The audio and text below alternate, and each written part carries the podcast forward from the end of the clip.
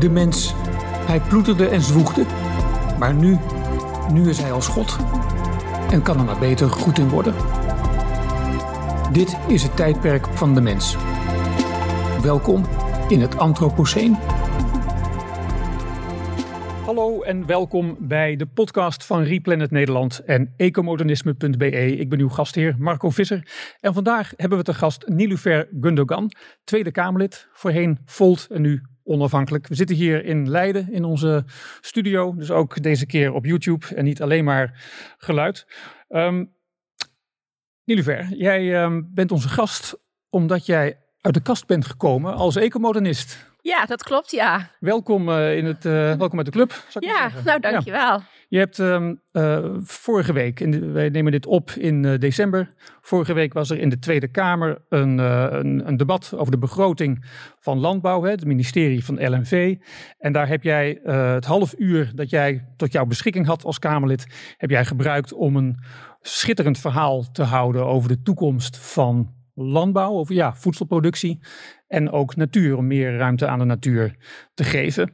Um, jij noemde het ecomodernisme daarin ook een aantal keer als jouw inspiratiebron. Um, je refereerde ook aan jouw bezoek aan een bijeenkomst die we hebben georganiseerd in de Bali in Amsterdam. Daar was George Monbiot te gast, de bekende Britse milieuactivist, linkse activist ook. En uh, hij vertelde daar over de toekomst van voedsel. George Monbiot werkte samen met ons, werkte met ons samen, met Replanet, aan onze campagne Reboot Food. Dat vooral erop is gericht om uh, ja, met name het gebruik van dieren in de landbouw terug te dringen, hè, de veeteelt terug te brengen, terug te dringen en uh, over te schakelen op uh, plantaardige eiwitten. En bijvoorbeeld door gebruik van precisiefermentatie. Nou, daar hebben we in een eerdere podcast met Hidde Boersma uitgebreid over, over gesproken. Jij hebt daar een, in de Kamer een mooi, mooi verhaal over gehouden. En het is zo leuk om daar verder met je over, over door te praten en over hoe jij bij het ecomodernisme bent, bent gekomen. Dus fijn dat je er bent. Dankjewel. Ja. Dankjewel. Zullen we anders daar eens mee beginnen? Ik heb hier ik heb het boek Ecomodernisme mee. Daar begon het voor ons in Nederland mee. En ook uh, de, de, het vervolg meer. Uh, onder redactie van Hidde Boersma, die jij ook kent volgens mij. Hè? Ja. Um, dit was volgens mij jouw kennismaking met het ecomodernisme, zeg ik dat ja, goed? Klopt. Ja, Vertel daar eens over. Hoe, uh, hoe, hoe, kwam dat bij jou terecht? hoe, hoe vatte jij dat op? Uh, hoe kwam dat bij mij terecht? Dat was in het jaar 2020. Uh, in het najaar. Toen kwam dat boek volgens mij ook uit rond die periode. Ja. En toen waren er een aantal kranten en ook uh, op verschillende plekken in de media. Uh, onder andere Jort Kelder heeft, meen ik, ook met Hidde gesproken hierover in zijn podcast weer. Dus daar werd ik gewoon via, zag ik via Twitter voorbij komen. En toen heb ik contact opgenomen met Hidde om daar eens met hem over te praten. Want ik vond het echt uh, buitengewoon interessant toen ik dat boek ging lezen. En, en, wat, en, wat, vond je dan interessant aan het boek? Het is een boek hoe overvloed de wereld juist duurzamer en welvarender maakt. Daar staan allerlei uh, hoofdstukken in over uh, dat we meer ruimtelijke ordening uh, nodig hebben. Ik sla het zo even over. Meer energie, dat is toevallig mijn hoofdstuk. Ja. Meer liefdadigheid, meer mensen. Hè, dus dat we niet bang hoeven te zijn voor nou, verstedelijking, voor, voor bevolkingsgroei in de wereld. Meer ontwikkelingshulp. Uh, meer vernuft, hè, dus meer, meer technische ontwikkeling, meer economische groei ook, meer risico, hè, voorbij het voorzorgprincipe. Dit zijn, nou, sommige zijn radicale ideeën die je niet vaak hoort, zeker niet vanuit de linkse en de groene hoek. Um, wat was het dan dat jou hierin zo aansprak? Nou, ik, kijk, ik beschouw mezelf niet echt als heel erg links. Ik, ik denk dat ik gewoon, als je mij sociaal-economisch in het politieke spectrum zet, dan ben ik iets links van het midden. Wel heel erg bezorgd gewoon met steeds groter wordende groep die achterblijft. Dus dat heeft voor mij meer met verheffing en beschaving te maken dan met echt een klassieke uh, diep geworden linkse uh, inborst. Ja. Ik vind mezelf veel meer echt een progressief liberaal. Die gewoon heel erg hecht aan vrijheid, uh, individuele ruimte. Een overheid die die vrijheid, zowel de positieve als de negatieve vrijheid, de beste manieren inricht. Zodat, de, zodat iedereen zijn ware talenten maximaal kan ontplooien. Dat, dat zijn, voor mij is dat meer wat mij politiek raakt en drijft. Um, En ik denk, nou ja, mijn grote held, uh, in jouw hoofdstuk heb je het ook kort over hem, Franklin Delano Roosevelt, hm. laat gewoon heel goed zien dat een liberaal ook een hele duidelijke sociale verheffingsagenda gewoon kan hebben. Dus dat is echt mijn grote politieke held in ieder geval. Ja. Wat, wat maakt dit boek dan voor mij zo aantrekkelijk is, we zitten natuurlijk met een giga-opgave uh, qua klimaat, om te beginnen. Uh, de grootste uitdaging ever. En wat mij daaraan stoort, is dat uh, grote economen zoals Stern, die ook het uh, eh, IPCC-rapport heeft geschreven, maar ook Stiglitz, die bijvoorbeeld de Nobelprijs voor de economie heeft gekregen, die zeggen structureel dat het niet oppakken en oplossen van het klimaatprobleem economisch veel duurder zal uitpakken dan uh, er wel wat aan doen. Mm -hmm. Wat mij stoort aan de rechterflank van het politieke spectrum is het bagatelliseren van de economische consequenties. Dus ook al zou je gewoon geen bal geven om klimaat of om armoede of om migratie, dat allemaal wat met eh, klimaatdestructie te maken heeft, dan nog zou je puur en alleen vanwege je portemonnee wat jou raakt, eigenlijk al serieus eens naar de feiten moeten gaan kijken. Dus daar zit een blindheid aan de rechterspectrum die mij stoort. Hmm. Diezelfde blindheid zit ook aan het linkerspectrum. Die zien dan wel de klimaatdestructie en dat het migratie en ontwrichting gaat betekenen. Uh, destructie van de planeet met name ook. Maar ook van hele leefgebieden, van mensen, van culturen. Uh, maar die zijn dan weer vervolgens blind. Ja, maar hoe gaan we dan die 8 miljard mensen voeden? Wat een heel belangrijk punt is. Want met kringlooplandbouw gaan we dat niet kunnen redden. Dus bij beide voel ik me gewoon niet senang. En mhm. ik hoopte eigenlijk een hele tijd ergens gewoon uh, te horen hoe het dan wel zou kunnen. En eigenlijk kwam gewoon dit in de zoektocht die ik had, gewoon op het juiste moment op mijn pad. En ik heb toen Hidde uitgenodigd, want ik was toen kandidaat voor Volt, uh, om bij Volt uh, de podcast met hem te maken. En dat was zo leuk met hem. Ik had echt meteen een klik met hem. En daar uh, is uit die klik gewoon gestaag ook, is, ja, toch wel een vriendschap gewoon ook uit ontstaan. En mm -hmm. vaak ook hem gewoon geconsulteerd uh, als ik gewoon bepaalde ideeën gewoon dacht van, nou ja, weet je, hoe zit het? Hoe kan ik dit nou het beste aanvliegen? Um, en uiteindelijk dus toen tegen wil en dank natuurlijk afgesplitst geraakt van Volt. Hoefde ik me ook niet meer te laten remmen door de agenda van een ander. En kon ik het zelf mhm. gewoon helemaal los. Dus uh, onder de noemer van uh, elk nadeel heb zijn voordeel en elk voordeel heb zijn nadeel. Ja. Ik weet niet meer exact hoe Cruijff het zei. Dacht ik, nou, als ik dan toch onafhankelijk verder ga, dan ga ik ook deze agenda gewoon echt gewoon uh, proberen gewoon maximaal in de Kamer op de kaart te zetten. Want uh, we moeten serieus nadenken over het voeden van 8 miljard mensen. Um, en tegelijkertijd moeten we gewoon uh, nadenken gewoon over klimaat. En nogmaals, voor mij is dat gewoon ja. uh, waar de agenda het alternatief biedt ten opzichte van de linker en de rechter politieke ja. agenda. Ja, precies. Ja. Ja, je zou dan kunnen zeggen dat er nu in de politiek dus aan de rechterkant te weinig erkenning is van problemen. En waar er wel erkenning is van de problemen, daar is te weinig besef van de schaal misschien. En ook vooral de schaal niet alleen van het probleem, maar ook de schaal van de oplossingen. Ja. Dus jij noemt uh, kringlooplandbouw als, als een voorbeeld van een kleinschalige oplossing voor een grote crisis, voor een grote uitdaging waar we voor ja. staan. Omdat in jouw ogen denk ik dan kringlooplandbouw tekortschiet, hè? omdat je dan, dat is strikt biologische landbouw volgens mij. Hè? Ja, en volgens mij alle reststromen worden dan, komen dan weer terug. En ik zeg niet dat ik tegen kringlooplandbouw ben, uh, maar kringlooplandbouw als model om 8 miljard mensen te voeden gaat niet lukken. Juist, en het wordt volgens mij binnen de Europese Unie zelfs letterlijk als een voorbeeld voor de wereld gesteld. Ja. En daar wordt het een beetje gevaarlijk. Het is prima om als boer daarvoor te kiezen om op die manier te ja. doen. Dat zou je als overheid zelfs nog voor een deel ook kunnen steunen, misschien zelfs. Ja. Maar wanneer we kijken naar het grotere plaatje, dan moeten we ambitieuzer zijn en erkennen dat er gewoon tekortkomingen zijn in de ja. groene oplossingen. Ja. ja, en dat vond ik ook zo interessant in de Bali, wat George Monbiot zei van. Uh, dat biologisch vlees, wat nu door natuurlijk gewoon door, uh, nou ja, wellness links, zal ik maar zeggen, gewoon wordt gepromoot. Wat, wat, wat bedoel je met wellness links? Ja, dat is toch een beetje de tegen. Nou, het lijkt wel heel veel erg op wellness rechts, maar wellness links is dan gewoon van. Uh, uh, niet het ik staat centraal, maar de gemeenschap, zal ik maar zeggen, toch? Mm -hmm. Wellness rechts is natuurlijk al die mensen die gewoon, uh, waar Roxane van Ypres ook zo uh, over schrijft, die zich niet laten vaccineren en die allemaal gewoon geloof in je eigen lichaam. En ze vliegen wel zes keer per jaar gewoon naar Ibiza om hun chakras te openen. Dus weet je, het is gewoon, het is een vorm van egoïsme, vind ik, die weinig te maken heeft met. Um, het nadenken over de gemeenschap. En dat klinkt misschien uit de mond van een liberaal een beetje gek. Want, maar ik, de, de echte liberalen, de klassieke liberalen, de liberalen die ik hoog heb zitten, Mhm. variërend van een John Stuart Mill tot en met later gewoon ook de liberale premier Kort van der Linden en ook Treup en zo en Samuel van Houten. Die hebben bijvoorbeeld in Nederland hebben die het kinderwetje er doorheen Ja. gejaagd. En die waren bijvoorbeeld ook heel duidelijk dat ze het verschil maakten tussen verdiend en onverdiend inkomen. Dus die waren bijvoorbeeld voor hogere erfbelastingen. En dat liberalisme gaat niet over economische positie van het individu. Dat gaat over verheffing van het individu. Dus ieder kind moet zich maximaal kunnen ontplooien. En niet omdat jouw wiegje in de juiste postcodegebied heeft gestaan.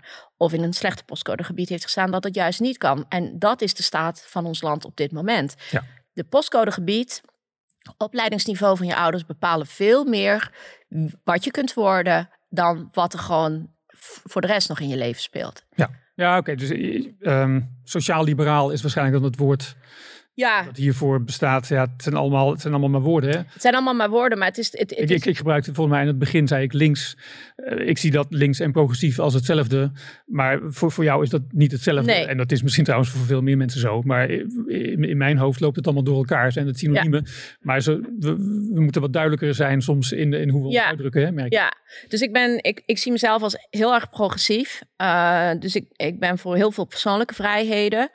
Eh, het, maar ik denk dat we voor de gemeenschap gelden andere uitgangspunten, denk ik, dan voor het individu. Dus daar moet je gewoon ook met elkaar gewoon ook over nadenken welke offer je van de gemeenschap vraagt. Mhm. Dus daarmee gewoon ook van het individu. Ja. Zodat je ook individueel wel weer gewoon die vrijheid, die wat mij betreft maximaal achter de voordeur kunt genieten, goed kunt hebben. Omdat je met elkaar daar waar je elkaar ontmoet in de publieke ruimte, of dat nu op straat is, of in het werk is, of waar dan ook, of in het verkeer, gewoon je allemaal minimaal last hebt van elkaar. Mhm. Dus Ja. dat betekent dat je je gewoon moet houden aan de afspraken die we met elkaar Ja. maken. Ja. Dus zo zie ik gewoon hoe je de wereld gewoon goed eh, en Ja. eerlijk gewoon kunt inrichten. En dan zie je dus, als je dan bijvoorbeeld kijkt naar de meer wellnessachtige mensen, die dus gewoon wat meer zitten op eh, gezonde voeding, macrobiotisch, misschien ook wel vegan eten, dat daar vaak ook wel, vind ik althans, eh, omdat zij het zich kunnen veroorloven, omdat zij dat gewoon op kunnen brengen, dat het wordt geprojecteer op de ander, ja, maar dan doe jij dat toch Mhm. ook. Ja. En dat vind ik een morele superioriteit r- zit daar aan, voor mij althans, waar ik van denk, wow, maar nu wordt die tricky. Want dan ga jij, omdat jouw wereld, jouw portemonnee, jouw omgeving dit goed kan, de wereld vertellen, zelfs de buren vertellen hoe ze het moeten doen. En als jij serieus wil dat eh 8 miljard mensen goed eten kunnen krijgen, wat betaalbaar is, dan zul je serieuzer moeten nadenken over hoe je dat gaat invullen. En niet omdat jij het voor jezelf hebt bereikt, denken dat dat het model is van copy-paste voor de rest van de wereld. Ja dat, is, ja, dat kan ik heel goed volgen hoor. Het, is, het, is wat, het heeft iets elitairs. Het is Ja. ehm, alsof we onze privileges niet, eh, niet kennen. Terwijl wij door puur in Nederland te wonen zitten we al bij de, wat is het, rijkste 3% van de wereld. Waarschijnlijk. En als je twee keer modaal verdient, zit je bij de rijkste 1% waarschijnlijk. Zo, zo, eh, maar wij zijn ons daar niet zo van bewust. Dus wij hebben een luxe om inderdaad minder vlees te eten of helemaal geen vlees zelfs. Wij kunnen goede vervangers vinden in de supermarkt. Wij hoeven ook niet per se een eigen auto te hebben. We kunnen in Nederland prima overal met de trein komen. Dat is ook niet in alle landen zo. Ja, Eh, we kunnen minder gaan vliegen en minder op vakantie. Eh, er valt eh, in onze omgeving ook nog genoeg te ontdekken. En dat is prima wanneer dat een eigen keuze is. Maar, hou het, maar leg het niet op aan, aan, aan anderen. En, en zeker wanneer we mondiaal gaan denken, dan is het geen model om. eh, Nee, om maar het is hier al geen keuze. Hè? Kijk, er, er zit gewoon zo'n zweem, vind ik, aan van... ja, maar dan ga je toch niet vliegen? Er zijn genoeg mensen die niet eens toekomen om vakantie, over vakantie na te denken. Nog los van of dat ze met de fiets gaan of eh, met bus of trein Mhm. of vliegen. Omdat gewoon ze blij zijn als ze alle rekeningen hebben betaald. Dus ik vind dat dan gewoon, dan ga je voorbij gewoon over, over de grote oneerlijkheden die er zijn. En dan Mhm. ga je de kleine offers die jij brengt, Ja. gewoon daar gewoon zeggen van, oh ja, maar dat moeten we op die manier doen. Ja. En dat vind ik gewoon heel erg verkeerd. En je ziet ook in Nederland, net zoals je het eigenlijk overal ziet, de onderste 50 procent in Nederland, ik heb even de tonnen niet scherp, eh, produceert het minste CO2. En de rijkste 10% in Nederland produceert het meeste CO2. Dus dan kan je gewoon wel hartstikke leuk zeggen, gewoon als je bij die rijkste 10% hoort of je boort bij de rijkste 40%. En dan in de bovenlaag, oh, dan ga je toch minder vliegen en je eet wat vaker vegetarisch. En ondertussen woon je wel in een huis van 250 vierkante meter. Uh, zijn er uh, twee uh, badkamers, enorm veel energie wat je verbruikt. Dat vind ik nogal moralistisch. Mm. Gewoon wijzen naar de vinger, gewoon hoe de problemen er daadwerkelijk uitzien. Ja, maar zo zal het niet gevoeld worden wanneer je, wanneer je groen en progressief of links bent. Dat, van jezelf zie je jouw eigen wijzende vingertje natuurlijk niet. Ja. Dus uh, zelf heb je het idee, ja, maar ik probeer alleen maar mensen te inspireren. En, en het kan toch niet zoals we het op, uh, op, op deze manier doen, als de hele wereldbevolking op een welvaartsniveau zitten waar wij op zitten. Dus waarschijnlijk is het, zit er nooit een intentie in om het anderen te ontzeggen. Maar nee, ongetwijfeld. Waarschijnlijk het, het, het gevolg wanneer je de agenda consequent doortrekt, toch? Ja, en, en ik vind dat ook, weet je, en wat ik daar ook aan vind, is de grote klappen maken we niet door individueel een beetje minder vlees te eten en een vliegvakantie te laten staan. De grote klappen zitten gewoon echt gewoon in wezenlijk gewoon anders uh, het in te gaan richten. Dus wat Monbi het ook zo mooi zei en treffend zei in de Bali, je moet dan met twee dingen gewoon echt stoppen. Stoppen met fossiel en stoppen met het hebben van 80 miljard uh, boerderijdieren die we ieder jaar de dood injagen. Want die 80 miljard, want dat is een van de dingen die ik gewoon heel goed van Hidde heb geleerd en die ik ook vorige week in de begroting van landbouw structureel heb herhaald. En ik hoop dat de hele Kamer hem inmiddels onthoudt mm -hmm. en weet. 144 en een halve vierkante kilometer, miljoen kilometer is het aardoppervlakte. Daar moeten we het mee doen. Dus daar moeten 8 miljard mensen um, nog een klein beetje aan wilde dieren wat we hebben, wat echt gewoon verwaarloosbaar weinig is. En uh, volgens Our World in Data gaat het om 7,7 miljoen dieren. Nou zal dat, vermoed ik, dieren zijn die met een bepaald gewicht en groter is meegeteld, waardoor denk ik niet alle kleine wilde katten en kleine wilde hazen en zo, die zullen waarschijnlijk denk ik niet zijn, zijn meegerekend. Ja, het zijn diersoorten volgens mij, hè? Ja, dat, ja. ja. dus, maar het is, het is in ieder geval percentueel is het gewoon heel weinig ja. wat we nog aan wilde dieren hebben. En 80 miljard boerderijdieren. Dus van kippen tot en met koeien en uh, uh, schapen en varkens. En dat moet op die, dat stukje aarde passen. En wat denk ik veel mensen niet beseffen, is dat om die dieren te voeden, hebben we enorme grote stukken van die aarde nodig. Um, en daar zit een grote klapper. Als je zou doen uh, wat nodig is, en je gaat gewoon massaal minder dieren eten. Massaal. Omdat je het gewoon ook eerlijk gaat beprijzen. Daar hebben we het ook veel te weinig over. Hm. Dus dat is niet alleen maar gewoon de kostprijs direct. Maar ook de schade gewoon mee zouden nemen. Waar ook een heleboel economen gewoon echt, gewoon echt al heel ver gevorderde ideeën over hebben. En het hebben uitgerekend. Ook zo iemand als uh, uh, Tirol, die daar ook de Nobelprijs voor heeft gewonnen. De CO2 zou minstens al 50 euro moeten kosten. Nou, kost die dat geloof ik in Europa ook uit mijn blote hoofd. Maar je zou de hoeveelheid antibiotica, de hoeveelheid uh, schoon drinkwater wat we gebruiken voor die industrie, mm -hmm. de hoeveelheid transport wat er allemaal bij komt kijken. Dus al die schade die er is, leed, mm -hmm. dierenleed, kan je ook een bedrag aan toekennen. Als je dat allemaal mee zou nemen, dan zou bijvoorbeeld in één keer een stuk runder gehakt, een kilo, zou bijvoorbeeld gewoon vier, vijf keer zo duur kunnen worden. Zou je daarvoor zijn? Jazeker. En hoe zit het dan met de armere gezinnen die toch ook uh, moeten nou ja, dus je moet, boodschappen moeten doen? Dat moet je dus tegelijkertijd oplossen. Je moet een volwaardig alternatief hebben. Dus ik geloof niet in het uh, moralistische van u mag geen runder gehakt. Voor mij eet je zoveel runder gehakt als je wil. Alleen we gaan er een andere prijskaartje aan koppelen. Maar dan wordt wel, kijk, en dat is ook een van de dingen die ik heb geleerd. In de Albert Heijn wordt 8% zit er een marge op dierlijk vlees.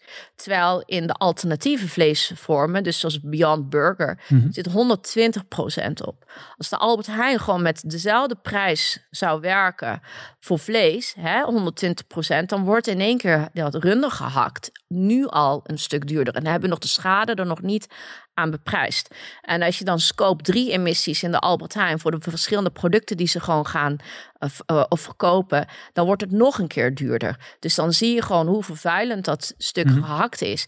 En dan zie je dus dat consument uiteindelijk de meeste keuzes doen, gewoon omdat het gewoon ook wel in onze portemonnee gevoeld wordt. Dan ga je gewoon zeggen, ja, Ik hoef dat helemaal niet te eten, Mhm. want die alternatieven zijn goed. En daarom geloof ik ook zo heel erg in om het in te zetten op precisiefermentatie. Want dat staat nu op het punt om serieus goedkoper te worden. Een serieus volwaardig alternatief te zijn. Op alle manieren, qua smaak ook, qua textuur ook. Voor de bulk van de behoeften van de eiwit. Ja. En nogmaals, Even, even voor de duidelijkheid, voor eh, precisiefermentatie. Het is natuurlijk nog een vrij nieuwe term. Hè? Dan gaat het dus over het eh, eh, fermenteren van micro-organismen Ja. in, in ja, denk ik, grote reactorvaten. Waarmee we uiteindelijk producten kunnen maken die, eh, die, die lijken op wat wij nu kennen als weet ik, kaas. Of, Ja, zo- zodat je maken de eiwitten... ze, ja, ze maken de eiwitten gewoon na. Mhm. En dus dan krijg je dus dat. Dus, dus er is straks, zonder dat je een dier hoeft te melken of een dier hoeft te doden, heb je gewoon straks volwaardige alternatieve eiwitten die, die jou gewoon die voedingswaarde geven die je nodig hebt als mens. Want dat, we hebben eiwitten nodig en vetten. punt. Ja, en een groot voordeel daarvan is dat het op een heel klein landoppervlak Ja. kan. Want je hebt natuurlijk, uiteindelijk doe je het in een soort laboratorium, zeg maar. Of Ja. een soort fabriek misschien wel. Waar je veel energie nodig zult eh, hebben om het allemaal voor elkaar te krijgen. Maar je hebt niet meer die uitgestrekte weides nodig waar koeien lopen te grazen. Daar komt het op neer. Dus, want dat is eh, om bijvoorbeeld eh, een, aantal getallen te geven. Op één hectare grond kan je met eh, een koe kan je één mens voeden. Op diezelfde hectare grond kun je met soja 40 mensen voeden. En op dit moment al kan je met precisiefermentatie 520 mensen voeden.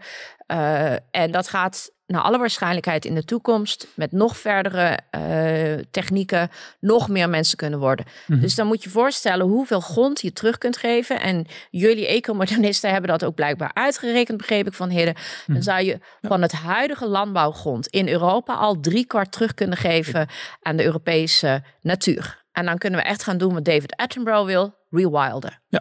Dat, dat, daar. En dan ga je gewoon en je gaat minder CO2 produceren. En plus alle andere vervuiling neemt af, zoals antibiotica, watergebruik, noem het allemaal maar op. En dan heb ik het nog niet eens nogmaals gehad over leed van dieren. Uh, maar puur gewoon nu uh, de, de dingen die de aarde gewoon naar, uh, plat gezegd, toch wel naar haar mm. einde gaan brengen. En je gaat bossen aanleggen die gewoon gigantisch de longen van Europa kunnen worden. Ja. Die gewoon, en dan ontstaat er gewoon een, een biodiversiteit waarvan we de helft nog niet eens zo goed weten hoe belangrijk dat is voor ons als mensen. Uh, hoe, hoeveel diersoorten we nu al dood hebben gemaakt of op het punt staan om te sterven. Maar daarmee ook planten. Uh, waar allerlei uh, kennis uitgehaald kan worden, stoffen uitgehaald kan worden die gewoon goed zijn voor de natuur en ook voor ons. En we weten nog onvoldoende, en dat is ook iets wat Hitte zegt, we weten ook nog onvoldoende ook hoe die bodem werkt, maar we verstoren haar gigantisch. Ja. Dus we zijn gewoon als een stel lompe horken gewoon op die aarde gewoon bezig. Terwijl we eigenlijk veel voorzichtiger zouden moeten zijn. En veel minder gewoon ook als een lompe hork gewoon zoveel ruimte innemen ja. met al die dieren die we hebben. Ja. Um, dus en dan denk ik gewoon, en tegelijkertijd blijf ik bij het principe, want dat vind ik dan het sociale gewoon aan en dit hele uh, gedachtegoed. Je bent wel structureel aan het nadenken, hoe kan ik wel goedkoop, kwalitatief goed eten dan produceren. Want wat je ook kunt zeggen over de huidige intensieve landbouw, die heeft er wel toe bijgedragen dat het betaalbaar en kwalitatief goed eten is. Dus daar zit in die emotie van het debat, zit aan de rechterflank zit een kern van waarheid in. Want met biologische producten en pure biologische landbouw kunnen we het niet betaalbaar en schaalbaar krijgen. Daar zit dus daar zit die spanning. En dat denk ik dat jullie agenda van de ecomodernisten mm-hmm. en de agenda van George Monbiot, dat is natuurlijk gewoon het ja. een en al hetzelfde. Hm. Daar, zit, daar zit gewoon voor mij gewoon het samenvallen van die twee uitdagingen. Ja, ja ik denk ook wel eens, um, die agenda zou voor een politicus ook een prachtige agenda zijn. We hebben het er net over gehad uh, dat je met precisiefermentatie dus zoveel minder ruimte nodig hebt, waardoor je zoveel meer aan de natuur kunt teruggeven. Nou, dat betekent, dat is een enorme klus. Want waar we het dan over hebben, is dat er enorm veel landbouwgrond beschikbaar komt. En daar kun je van alles mee doen. Je kunt er ook steden bouwen trouwens, als je dat per se zou willen. Ja. Voor ook de mensen die we nog zouden willen verwelkomen, misschien hier in Europa. Um, maar je, het betekent ook dat je een enorme controle kunt gaan uitoefenen op waar we dat grondgebied in Europa nou eigenlijk voor gaan gebruiken. Waar gaan we de voedselproductie dan concentreren? En, en je wilt toch ook best dat er nog altijd uh, biologische boeren zijn die dat meer een soort, ook, ook een soort gemeenschapsfunctie misschien wel Absoluut. Uh, vervullen. Maar dan ga je naar een landkaart kijken of, of een Europese kaart. en inkleuren waar je dat dan zou kunnen gaan doen. Ja. Er kan een soort grote visie ontstaan over wat willen we nou eigenlijk met elkaar. En dat moet je natuurlijk niet van de een op de andere dag doen. Dat kan ook helemaal niet. Maar je zou het wel over, weet ik, wat is het dan, 30 jaar misschien kunnen uitsmeren en een visie hebben waar het dan naartoe zou moeten. Dat zou voor een politicus geweldig moeten zijn. Ja. Maar het lijkt wel alsof iedere, alsof er geen enkele politicus interesse heeft om met een visie te komen voor zoiets. Maar ook alsof ze voor weglopen om een soort verantwoordelijkheid te nemen. In Nederland heeft eh, minister De Jonge toch ook besloten om alle provincies te vragen hoe, hoe- het land eruit moet eh, komen te zien. Eh, waardoor je dus met, met allerlei verschillende visies, die moet je dan bij elkaar brengen. Dat wordt natuurlijk één grote rare mengelmoes. Terwijl het Rijk, zeker in een klein land als Nederland waar we het over hebben, kan natuurlijk ook juist van bovenaf een visie neerleggen. En het aan de provincies maar laten hoe dat dan verder wordt, eh, wordt ingevuld. Dus politici lijken een beetje bang, lijkt het wel, om, om, om met een groot plan te komen die ook echt wel ingrijpend zal zijn. Ja. Herken je dit? En hoe komt het dat, dat politici daar zo voor, eh, voor weglopen? Nou ja, herken ik het. Ik zie het bij anderen. Ik heb het zelf, heb ik daar gewoon geen last van. Ehm, dus, dus ja, nee, ik ben wat dat betreft apolitiek, eh, zal ik maar zeggen. Ja, waar komt dat door? Dat weet ik niet. Dus dat zou, dat, zou, dat zou je Hugo de Jong een keer moeten uitnodigen. Ik wil best zijn nummer aan je geven. Misschien wil hij daar wel wel vertellen waarom. Ik denk dat het ook misschien te maken heeft, laat ik het in ieder geval gewoon eh, zeggen, bij mezelf houden. Ehm, iets moet je natuurlijk ook inspireren. Iets moet je natuurlijk begeisteren. En, en die agenda van, ik, van jullie, Ecomodernisten, die begeistert mij. Ik zie daar zoveel kansen in. Ik zie daar zoveel ehm, ehm, oplossingen in. En eh, dat ik gewoon echt, en wat ik daar ook fijn vind, en dit is hoe ik het gewoon vind. Je hoeft als politicus niet alles tot achter de komma te weten. Je moet het wel goed begrijpen. Want je moet natuurlijk voor het beleid dat daarmee gekoppeld gaat, moet je natuurlijk ook verantwoordelijkheid kunnen nemen. Ehm, maar je hoeft het niet zelf te doen. Dus je, je kunt prima gewoon goede experts consulteren die jou vertellen van het zit zus en zo in elkaar. En dan ga je natuurlijk gewoon met de dossiers waar het dan gewoon eh, aan raakt, ga je gewoon kijken van ja, hoe gaan we dat dan doen? Waar zitten dan de uitdagingen om deze visie te vertalen in uitvoering? Mhm. Uh, daar vind ik gewoon vooral de rol van de politicus in zitten. Dus je consulteert de beste mensen die er zijn. En vervolgens ga je daar waar gewoon uh, soms spanning is op de verschillende dossiers. Uh, ga je gewoon kijken hoe gaan we het dan doen. En dan denk ik gewoon, vond die documentaire van Hidde ook heel mooi.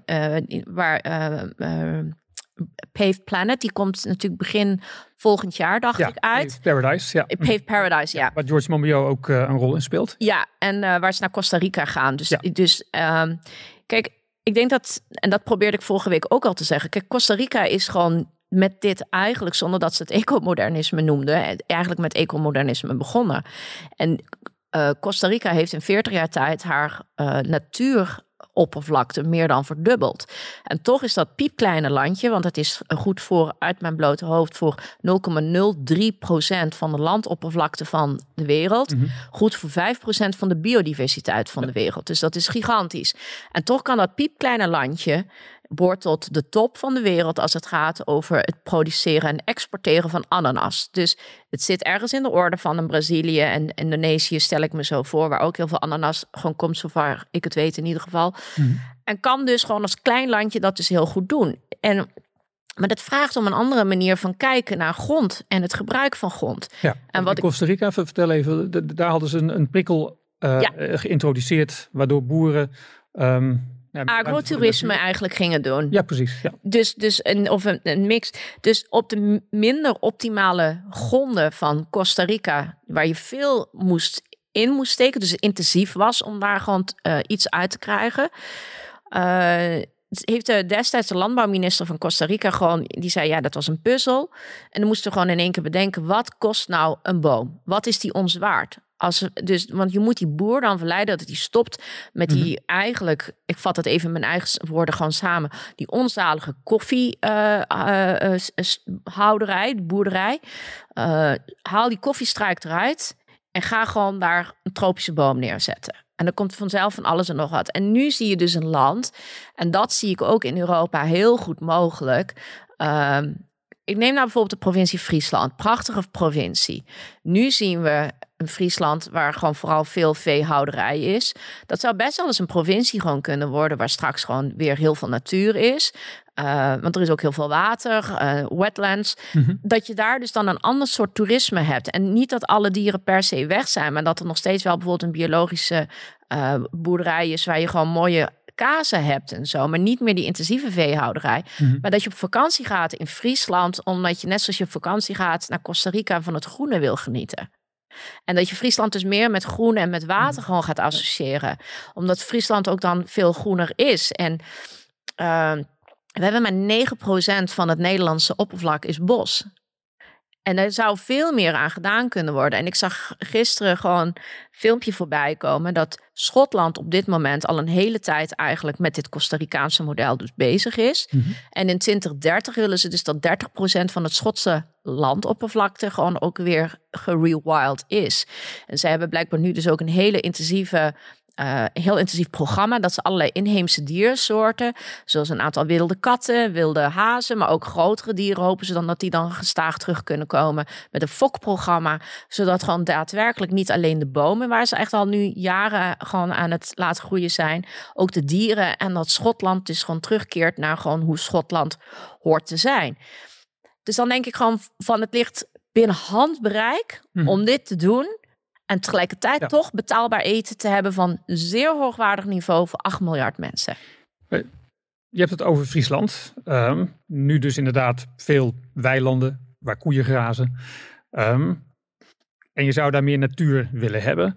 Nou ken ik de boeren als een, als een trots volk. Die zijn trots op hun werk. Ze, ze doen belangrijk werk. Ze werken er hard voor. Krijgen niet eens gigantisch veel betaald. Nee. Daarvoor uh, wordt hun over het algemeen moeilijk gemaakt door de politiek om hun mooie werk uh, te doen. Um, keren zich daarom ook geregeld tegen de politiek, waar soms mensen zitten die geen balverstand hebben van wat boeren nou eigenlijk doen. Hoe vertel je nou die trotse boeren dat zij toch echt plaats moeten maken voor natuur? Zij denken, ja, maar wat ik doe, dit is ook natuur. Ik, ik, ik zorg voor de voedselproductie. Ik doe ongeveer het belangrijkste wat het land nodig heeft. Ja. En, en, en jullie willen me nu weer pesten, weg, wegpesten. Nou, dat zullen ze ook over jou zeggen, zeggen straks. Nou, kijk, wat ik weet van Friesland is dat de Friese grond niet heel erg vruchtbaar en geschikt is gewoon voor akkerbouw of voor de horticultuur. Dus vandaar dat er gewoon heel veel vee is in verhouding. Uh, en dan kom je dus eigenlijk een beetje uit bij het zeg maar gewoon uh, naar Costa Rica. Uh, dat je op die manier kijkt. Want we hebben wel in Nederland hele stukken gewoon rond, vooral rond onze rivieren, waar echt super vruchtbaar grond mhm. is. Dus die zou je dus gewoon moeten gebruiken, gewoon voor met name onze horticultuur, denk ik. Dus het, echt gewoon, de Westland is bijvoorbeeld gewoon perfect gewoon om daar gewoon heel veel paprika's en tomaten, et cetera, gewoon te kweken. Dat, daar is die grond, die leent zich daarvoor.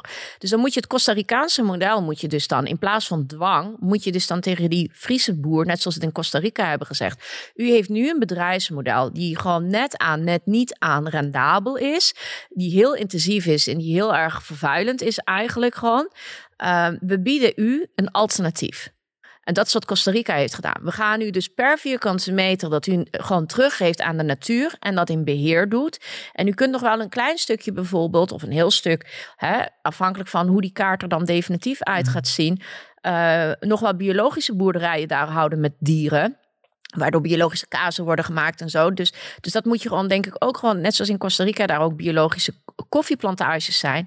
Maar de echte grote plantages, waar de ananassen vandaan komen massaal, waar gewoon de koffie massaal vandaan, dat is echt alleen nog maar op de meest vruchtbare gronden, zoals ik het mm begreep in die documentaire.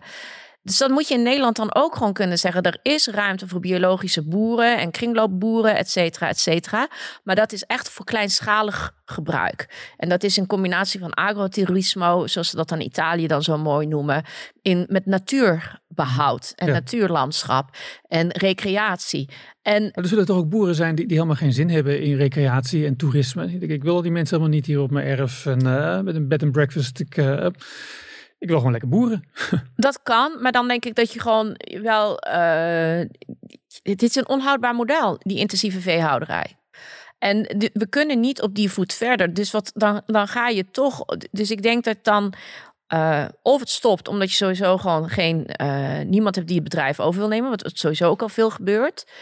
Uh, of je gaat dan gewoon toch een overheid hebben die dan gewoon zegt: Nou ja, als u niet naar een ander model wil omschakelen, dan zullen wij u moeten uitkopen. Ja. Ja, en dat probeer je dan op een zo eerlijke, fatsoenlijke manier ja, te doen uiteindelijk. Want dat vond ik wel het hele interessante. Gewoon, kijk, drie kwart van het landbouwoppervlak teruggeven aan de natuur in Europa. Dan betekent dus bijvoorbeeld voor zo'n land als Portugal, er is gewoon bijna geen, uh, behalve misschien op wat kleinschalige boerderijen na, praktisch heel Portugal is eigenlijk in principe, als je het op die manier gewoon sec kijkt, gewoon niet geschikt. Uh, Spanje, hmm, Italië, de Poverlei met name, superdelta, uh, supervruchtbare grond, wel geschikt. Stukken Nederland, stukken Engeland, stuk Frankrijk. En dat was ongeveer wat de kaart van Europa die ik heb onthouden uit die documentaire, waar je gewoon volgens Cambridge en Wageningen gewoon kunt concentreren. Uh, en daar uh, vrij makkelijk zeer veel kunt produceren met minimale impact. Mm -hmm. En dan, dan, heb, dan ben je er al grotendeels. Dus ik denk ook Kijk, het is nu op dit moment een gevoelig onderwerp omdat het persoonlijk is. Maar het is wel een noodzakelijk onderwerp omdat het boerenbedrijf van de een staat ook soms in de weg voor de klimaatoplossing van ons allen. Dus we moeten die, zonder die boer het gevoel te geven van we schofferen je en we, gaan, we, we, we vertellen jou even hoe het moet. Mhm. Toch wel duidelijk maken, deze transitie is nodig om met z'n allen gewoon wel dat klimaatprobleem op te lossen. Het is niet dat men op een leuke dag wakker wordt of op een slechte dag wakker wordt. Hé, hey, we gaan wat boeren pesten. Nee, je gaat serieus gewoon wikken en wegen hoe gaan we het klimaat redden. Ja, helder. Um, Jij zit in de politiek, Nilever, dus jij kunt de vertaalslag maken van het ecomodernisme naar ja, politieke wetsvoorstellen, eh, moties. Dat heb je volgens mij met precisielandbouw ook, ja. oh, sorry, precisiefermentatie ook, uh, ook gedaan. En dat is ook aangenomen volgens mij, de motie. Vertel even heel kort waar, die over gaat. Nou, we gaan nu in deze fase, dus in het eerste kwartaal van volgend jaar, verwachten we van het kabinet een uh, overzicht. Hoeveel geld er al uit wordt gegeven in Nederland uh, aan het mogelijk maken van precisiefermentatie. Ja, ja. Had die motie steun van links en rechts? Ja, die had op drie partijen na van alle partijen steun. Ja. ja. dus van de PVV, FVD en BVNL na. Uh, dus ook van BBB, waar ik heel blij mee ben. Dus dat laat ook gewoon zien dat daar gewoon ook open staat voor alternatieven. Ja. Nou, eh, eh, dit is wel interessant. Hè? Toen wij ook het eerste boek over ecomodernisme schreven, volgens mij zijn we er expliciet in geweest dat dit een agenda, een visie zou zijn die breed moet aanspreken. Ja. Mensen links en rechts van het politieke spectrum. Dat kwam trouwens ook terug in onze verzameling auteurs. Wij schreven dit boek met z'n zevenen en daar zaten inderdaad mensen links en rechts van het politieke midden in. Um, en over allerlei dingen waar we het niet eens en over sommige dingen gewoon wel. En die, die, die, die passen heel goed. Um, ecomodernisme, voor zover het überhaupt in de politiek is, uh, is opgepikt.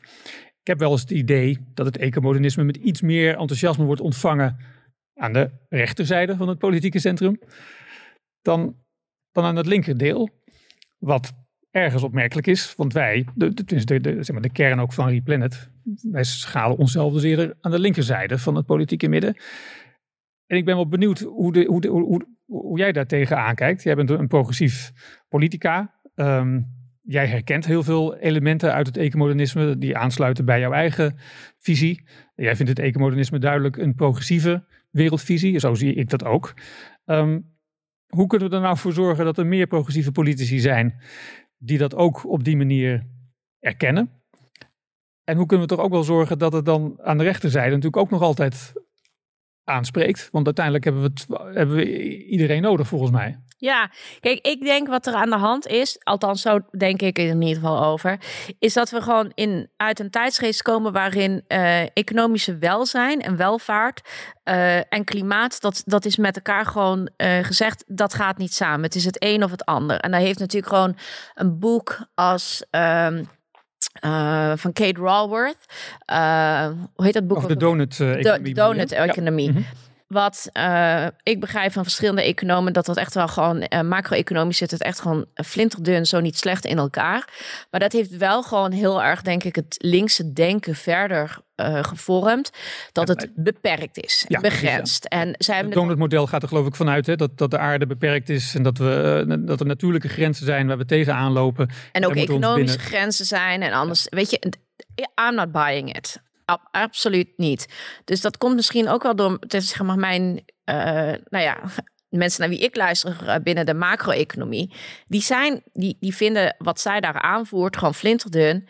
En die zijn het daar niet mee eens. En die denken dat er gewoon veel meer economische ruimte is. Waar de mensen naar wie ik luister het wel met elkaar over eens zijn, en dat deel ik ook volledig, is dat er te weinig herverdeling plaatsvindt. Dus uh, wij, nou ja, nogmaals, de, de onderste 50 procent uh, blijft echt gigantisch achter, ook in dit land. We zijn een land geworden waarin nogmaals het postcodegebied en het opleidingsniveau van je ouders veel meer bepalen hoe jouw toekomst eruit zal zien dan dat het 30, 40 jaar geleden gewoon was. Um, en wij zijn na de Verenigde Staten het land met de grootste vermogensongelijkheid van alle ontwikkelde landen. Nou, dat is echt iets om je voor te schamen, vind ik. Dus economische groei aan zich is mooi. Is echt heel mooi. Wat je doet met je economische groei, hoe je het verdeelt, hoe de markt werkt, daar ben ik gewoon wat meer aan de linkerkant.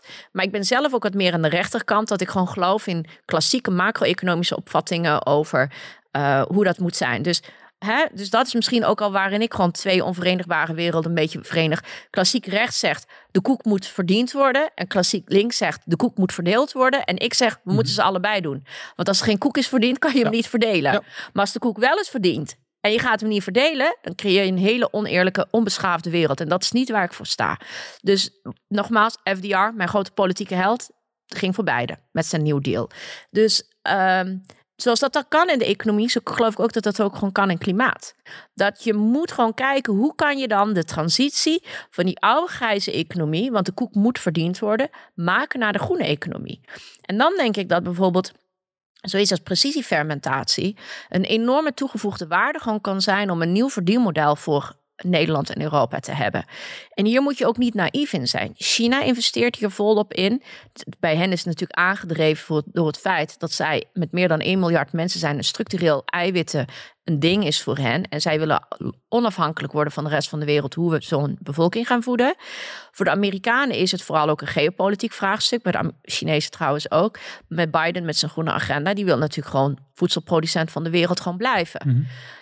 Dan is de geopolitieke vraag: van wie willen we afhankelijk worden of willen we onafhankelijk worden? En dan pleit ik voor het laatste. En dan denk ik, we hebben zo ontzettend veel kennis in Wageningen zitten. We hebben zo ontzettend veel mooie start-ups die hier al nou mee bezig zijn. Dan moet je gewoon net als de Amerikanen dat hebben gedurfd. Want iedereen denkt dat Silicon Valley aankomen waar je is. Nee, dat is echt gewoon Washington politiek geweest en belastingvoordelen, et cetera, et cetera. Waardoor daar een supergoed vestigingsklimaat is ontstaan. Zoals Eindhoven zichzelf op de kaart heeft gezet met ASML. Zo kunnen we Wageningen helpen zichzelf op de kaart te zetten met high-tech uh, moderne voedselproductie. Betaalbaar en goedkoop. En dat is mijn andere agenda. Want daar heb ik het bijvoorbeeld ook wel eens met Marcel Levy van de NWO ook over gehad.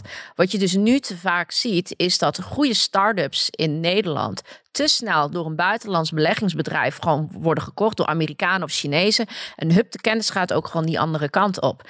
En terwijl wij gewoon het hier hadden moeten houden. Dus wij moeten veel assertiever zijn om gewoon die kennis hier te bewaken. Ja, maar volgens mij gaat het om het, uh, wanneer dit soort start-ups vertrekken, heeft het volgens mij ook vaak met regelgeving te maken, die soepeler is in, op andere plekken, in Azië, in Amerika, waar in Europa zo hechten aan dat voorzorgprincipe, dat we allerlei technieken bij voorbaat al eh, uitsluiten. En trouwens ook heel veel start-ups uitsluiten, omdat het heel duur is geworden om iets nieuws te, uh, te, te, proberen. Daarvoor moet je heel erg groot zijn om door al die hoepels heen te, uh, je te manoeuvreren uiteindelijk. daar heeft het waarschijnlijk ook mee te maken. En ik denk als jij trouwens zegt ook uh, onafhankelijk.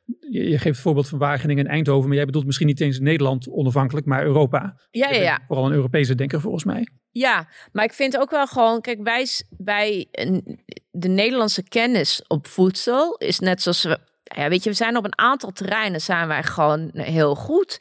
Kijk, op water worden we inmiddels ingehaald, maar wij zijn decennia lang na de watersnoodramp de, de watermanagers van de wereld geweest.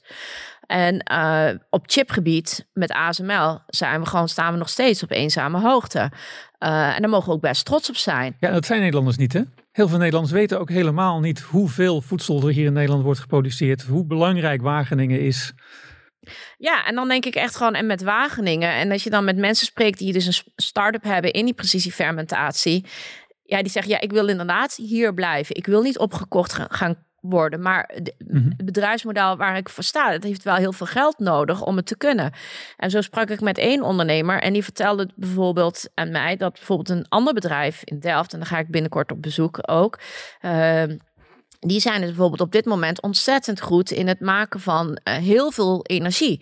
Duurzame energie ook. En die kan, kan, straks in de scheepvaart gewoon ook worden gebruikt. Dus dan zitten ook natuurlijk grote oplossingen voor het klimaat in.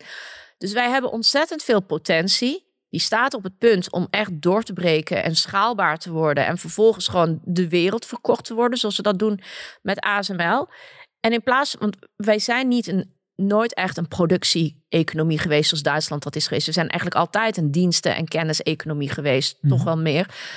Laten we dat koesteren. Laten daar net. We hebben de digitale revolutie gigantisch gemist. Er is in de top 20 van grootste digitale bedrijven wereldwijd staat er maar één Duits bedrijf tussen. De rest is vooral Amerikaans en een paar Aziaten. Mhm.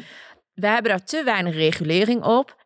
Laten we deze revolutie, die nog veel belangrijker is, omdat we willen weten dat het voedsel veilig is en goed is, dat wij dat gewoon dan gewoon mhm. aanjagen. Dit kan. Dit kan onze industriepolitiek zijn. Dit kan onze man on the moon mission zijn. Ja.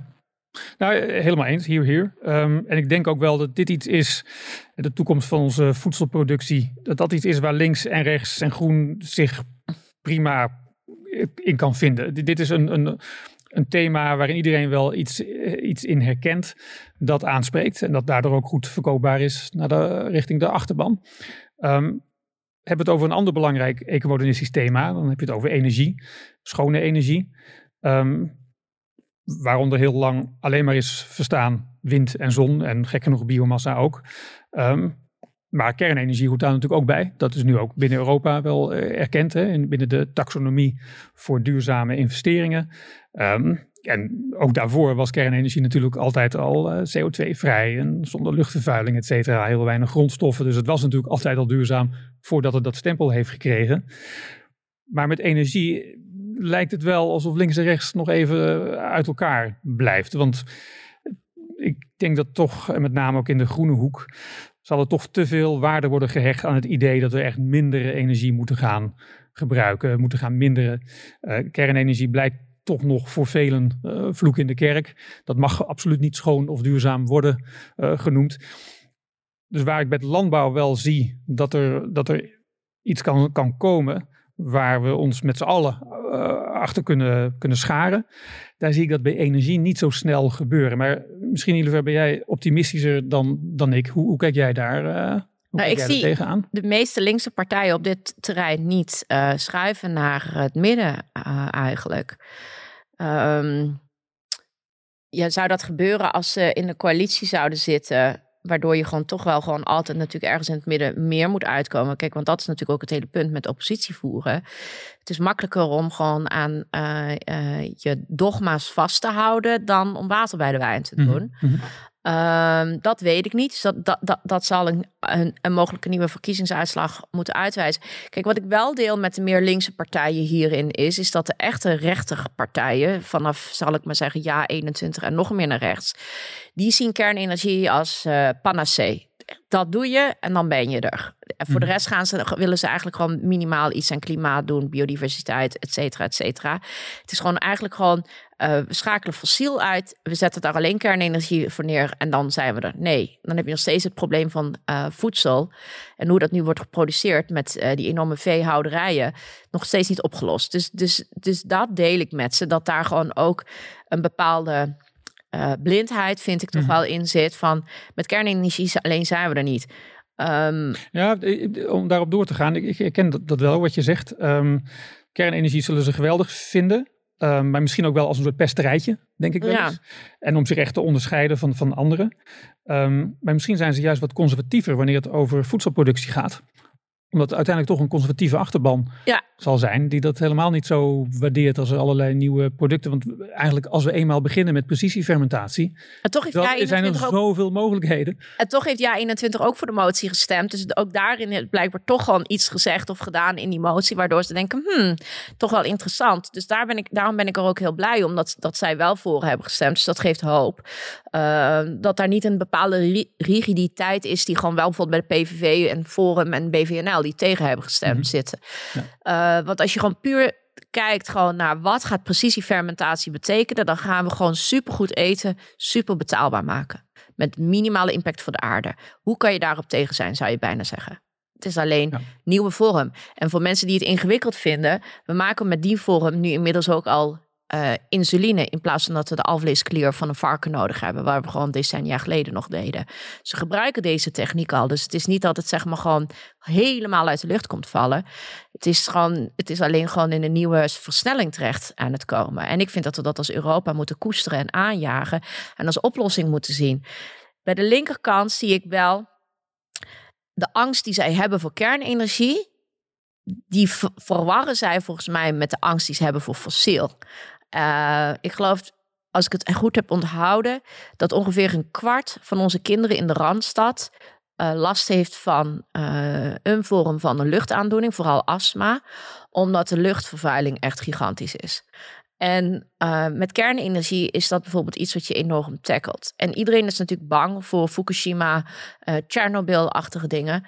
Maar Zweden en Frankrijk hebben echt al 60 jaar uh, leven zij grotendeels op kernenergie. En ik denk dat westerse democratieën laten zien um, dat gewoon kernenergie met alle extreem zware veiligheidsvoorwaarden die eraan zit, het risico zeer beheersbaar is. Is het compleet veilig? Nee, niks is compleet veilig. Als je een vliegtuig instapt, ben je ook nog steeds mhm. af en toe misschien bang dat die gaat storten. Dus niks is compleet veilig. Maar het is niet mogelijk om alle risico's compleet te elimineren, maar wel maximaal te elimineren. Dan denk ik gewoon, we moeten, kijk, ik ben hartstikke voor duurzame energie. Begrijp me niet verkeerd. Als ik dan gewoon kijk hoe Denemarken gewoon zichzelf of Duitsland zichzelf gewoon met duurzame energie ook grotendeels kunnen bedruipen. Dat vind ik echt wel een hele goede. Ehm, alleen we moeten ook serieus nadenken. Kernenergie gaat dan wel in tegenstelling. Als je, als je per se van fossiel af wil, moet je nadenken over een vorm van energie die 24 uur per dag steady energie kan geven. Dat is het hele fijne aan kernenergie. Mhm. Dus je moet. En dan denk ik echt gewoon, ja, jongens, en dan blijft alleen nog maar één argument over: het is zo duur. Nou, daar heb ik het met Hidden natuurlijk ook langer over gehad. En dat staat natuurlijk ook in uh, het boek. Mm het is misschien nu soort van duur, maar wat is duurder? Ik denk dat de oorlog met die, die, die Rusland nu voert tegen Oekraïne laat zien dat afhankelijkheid vele malen duurder is. Want dan krijg je, los van het feit dat het geopolitiek lelijk is, krijg je ook een markt die gewoon totaal gewoon uh, de klus kwijtraakt. En dat proberen we dan met de meest dure maatregelen ever, met een prijsplafond, ja. nog soort van te beheersen. Nee, dat hadden we gewoon echt veel beter gewoon kunnen voorkomen. Hier moeten we hele sterke lessen uittrekken. En dan het andere argument, het duurt zo lang voordat het er is. Dan denk ik, ja, ja de Zuid-Koreanen bouwen het geloof ik in zes tot zeven jaar. Alleen wat zij dus doen, is dat zij dus gewoon, ze hebben één soort kerncentrale geloof ik. En dat is zeg maar gewoon hun copy-paste model, blauwdruk. En die zetten ze dan neer. Ja. Ja, hebben ze gedaan in de Emiraten inderdaad. Ik geloof 4,5 jaar zelfs. Uh, nou, daar ga je. Ja, ja. En dan klinkt dan heel oneerbiedig. En dan denk ik gewoon van uh, waarom steeds het wiel opnieuw uitvinden? Zuid-Korea is een zeer ontwikkeld land. Zij hebben ook hele strenge eisen, voor zover ik weet, aan uh, uh, kerncentrales. Prima gewoon als het basismodel voor de Europese kerncentrale neerzetten. Waarom het wiel? Er is bijna namelijk geen kennis meer, hè? Gewoon op de departementen bijvoorbeeld ook. Nou ja, daar wordt nu flink in geïnvesteerd natuurlijk. Ja. De bouw wordt voorbereid voor, uh, voor twee kerncentrales. En dat, dat, er is allerlei geld, uh, een grote geldpot beschikbaar voor ambtenaren. Die inderdaad alle regels moeten gaan uitpluizen. Om te zorgen dat uh, ja, die bouw mogelijk, mogelijk gaat worden. Ja. ja, maar zonder een vaste niveau van energie. En hier moeten we ook over nadenken kunnen we gewoon, stel je bijvoorbeeld gewoon een ziekenhuis voor. Waar mensen gewoon op een OK hebben gelegen en vervolgens in de uh, verkoeverkamer liggen. Je wilt toch niet op je geweten hebben dat daar in één keer energie uh, niet meer is. Mhm. Dat mensen die in allerlei apparaten zitten, dat die gewoon niet meer gewoon verzorgd kunnen worden. Denk aan een Schiphol waar gewoon het licht uit zou vallen. Dan kan gewoon geen vliegtuig meer fatsoenlijk landen. Dus ook hier vind ik gewoon, um, je moet wel nadenken hoe belangrijk energie is dat die gewoon 24 uur per dag geleverd kan gaan worden. Mhm, ja. Dus daar kan kernenergie denk ik absoluut een grote rol in spelen om die, uh, die standaard ondergrens die te voorzien. En daarnaast, en dan moeten we niet lui zijn en zeggen, nou, nu zijn we er, we hoeven niks meer te doen. Investeren ook in duurzaam. Daar geloof ik echt wel ook in. Ja. Het moet en-en zijn. Ja, natuurlijk. Ja. ja. En in een, een, een, een, laatste ding, een beetje een stokpaardje van mij moet ik zeggen. Maar ik spreek nu met een politica, dat doe ik niet zo vaak. Dus uh, ik denk, ik gooi hem eens, uh, eens op. Uh, ik heb erover over geschreven trouwens in het hoofdstuk in meer. En, en onlangs nog in mijn boek over kernenergie. Ik heb wel eens het idee dat er een soort ommekeer in de samenleving is gekomen, in de politiek moet ik zeggen. Of misschien wel beter nog een vermenging eigenlijk van rechts en links. dus waar, waar 100 jaar geleden was, was het conservatief wanneer je, nou, je keerde je een beetje tegen de verstedelijking, de, um, het gepeupel kreeg ook allerlei geneugten van het, van het leven en, en elektriciteit en, en uh, kon zich ontplooien. Um, conservatieven wilden juist ja, liever natuurbehoud, hè, uh, meer waardering voor lokale traditie, voor de geschiedenis, voor kleinschaligheid ook, de menselijke maat. En gaandeweg, en ik, ik schat die omslag zo ergens in de jaren 50, jaren 60, met een succesvolle wederopbouw. Toen zijn mensen zich ook een beetje gaan keren tegen de modernisering. Die wilden ook die vonden ook natuur heel erg belangrijk. En zij wilden um, ook meer waardering voor, uh, voor lokale tradities. Um, voorheen was dat altijd herkend als iets heel erg, dat hoort bij een iemand die conservatief is. Maar gaandeweg werd het ook progressief om zo te denken. En ook over bevolkingsgroei bijvoorbeeld. Het was natuurlijk heel conservatief om, om bang te zijn voor uh, de uitbreiding van, van, van, de, van de bevolking. Want dat was toch allemaal uh, gepeupel over het algemeen de vrees voor bevolkingsgroei komt nu natuurlijk vooral bij mensen die in de milieubeweging uh, zitten. En ook, uh, nou ja, trouwens links en rechts zijn, zijn allemaal ja, ja, ja. ja. Wel. Maar dus er is een soort versmelting heeft er plaatsgevonden. Ergens volgens mij dan in de jaren zestig, zeg maar even. Uh, herken je daar iets in? Dat conservatief en progressief een beetje door elkaar is gaan, gaan lopen? Ja. ja, vind ik wel. Ja, het is gewoon, het is alsof je gewoon de massa niet gunt wat je zelf al hebt. Dat, dat vind ik. En dat met een bepaalde morele superioriteit ook. En, uh, en daardoor denk ik dat bepaalde groepen mensen zich ook echt gewoon veel vinden. Dus ze pakken mijn vakantie af. Hè? Uh, ze pakken mijn vlees af. Ze pakken mijn boer af. Die, al die dingen. Ja, en, ze, en ze, voor de duidelijkheid, dat is, dan de politiek. Nou ja, dat is denk ik toch vooral in hun oog gewoon. Uh, kijk, in, in, in, in, toch wat meer de partijen aan de linkerkant wat meer. En voor sommige mensen vinden zelfs de VVD aan de linkerkant. Dus, dus dat hm. gaat nogal ver in hoe zij daar naar kijken. En ik denk dat daar gewoon ook um, die betaalbaarheid dat, en, en die schaalbaarheid, dat is niet in al die argumenten die je hoort van minder vliegen, minder vlees eten en dit en dat. Maar wat is dan het alternatief en hoe betaalbaar is dat alternatief dan? En uh, ik vind ook dat je gewoon de discussie ook vaak vervuilt. Want dat enige zin dat misschien net gewoon met uh, uh, op tijd een, een, vliegvakantie in Turkije of in Spanje heeft kunnen boeken. Die vervuilt echt nog steeds stukken minder dan die zakelijke reiziger die gewoon misschien wel minstens één keer per maand gewoon naar de andere kant van de wereld gewoon vliegt. Um, dus je zou eens ook gewoon kunnen denken, zeker ook in vliegen. Want vliegen kan je gewoon heel goed registreren hoeveel kilometers jij maakt. Mm uh, want de bestemming is, is gewoon heel duidelijk. Als jij gewoon, daar zou je ook progressieve belasting op kunnen heffen. Dus weet je, het, het, wat het een beetje heeft, is dat het gewoon klinkt.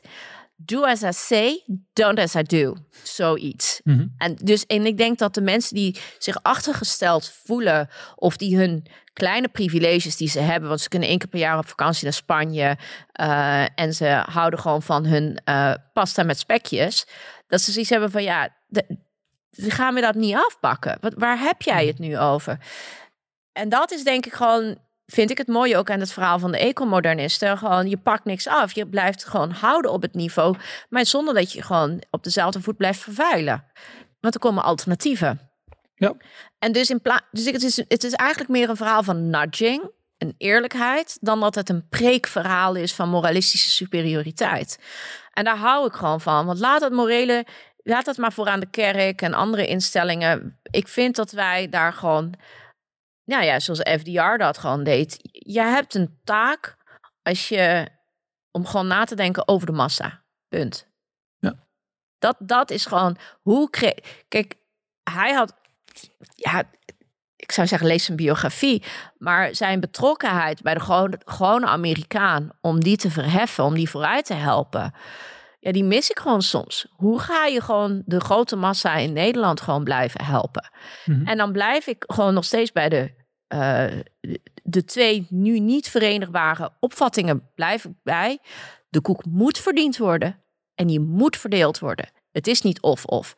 De koek alleen maar verdelen zonder na te denken over hoe die verdiend moet worden. Dat vind ik gratuite politiek. Want dan denk je niet na over gewoon de economische positie van je land. En ehm, je kan niet meer op de grijze voet verder. Die moet groen worden. Dus je moet die groene economie, die klimaatvriendelijk is en misschien zelfs klimaatneutraal en eh, goed is voor het milieu, die moet je aanjagen. Daar, als er iets moreel is, dan zit daar je morele taak. Om die omslag, die transitie aan te jagen. En dan vervolgens is het je morele taak als politicus om hem te verdelen. Dat de massa ervan bij kan. Dat is het enige moraliteit die je nodig hebt. De rest moet je mensen helemaal niet vertellen. Ze komen wel in de Albert Heijn en dan zien ze wel nogmaals dat kilo runde gehakt dat van het geslachte koe komt. Die zien ze dan dat die 65, 70 euro is geworden. En de precisiefermentatievlees wat hetzelfde smaakt, hetzelfde ziet, hetzelfde ruikt, is dan 5 euro of 10 euro per kilo. En dan gaat de massa gaat natuurlijk gewoon wel voor het laatste model. Zo simpel is het. Helder verhaal.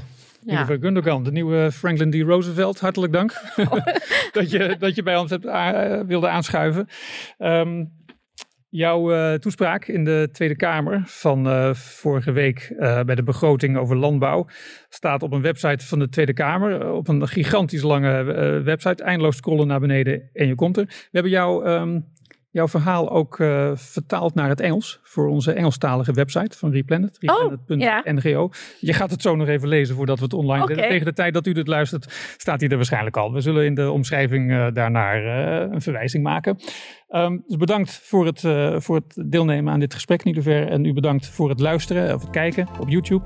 Voor meer afleveringen van onze gesprekken over een schone planeet en een goed leven voor iedereen kunt u zich abonneren op Welkom in het Antropoceen via ons kanaal op Spotify, Soundcloud of YouTube. Of zoek ons op bij andere bekende platforms voor podcasts. Oude afleveringen zijn ook terug te vinden onder de vorige naam Studio Ecomodernisme. Deze podcast is een samenwerking van Replanet Nederland en ecomodernisme.be. Met dank aan Roman van Ree voor de techniek. Graag tot een volgende keer.